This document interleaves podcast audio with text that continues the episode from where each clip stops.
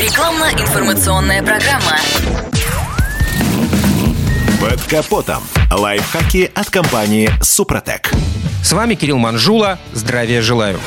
Разумеется, в идеале даже малюсенькую неисправность в автомобиле следует немедленно устранять. Однако есть довольно широкий перечень поломок, которые дают автовладельцу приличную фору по времени до момента начала ремонта, что особенно актуально в нынешние непростые времена.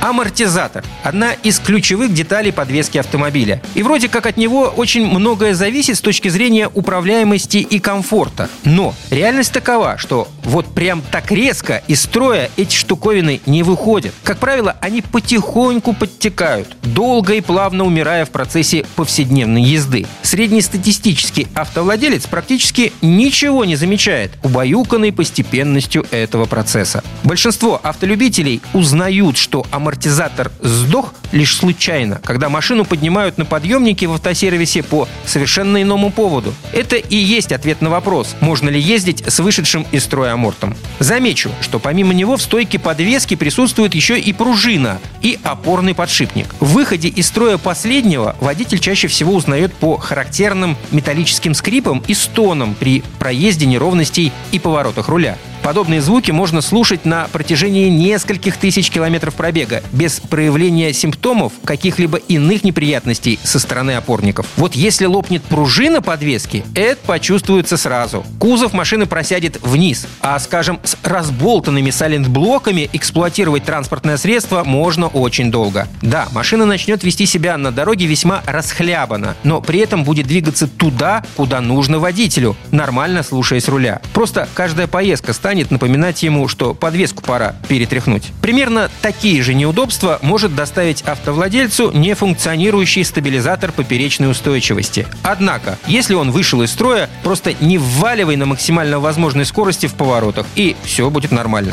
Но, коли проблемы наметились у шаровых опор, затягивание с их заменой может превратиться в своего рода русскую рулетку. Вылетит палец из корпуса на какой-нибудь кочке или удержится в нем. Да, с изношенными шаровыми ездить теоретически можно, но только аккуратно, без резких разгонов, торможений, поворотов и объезжая ямы и кочки. На этом пока все. С вами был Кирилл Манжула. Слушайте рубрику «Под капотом» и программу «Мой автомобиль» в подкастах на нашем сайте и в мобильном приложении «Радио КП», а в эфире с понедельника по четверг в 7 утра. И помните, мы не истина в последней инстанции, но направление указываем верное. Спонсор программы ООО «НПТК Супротек». Под капотом. Лайфхаки от компании «Супротек».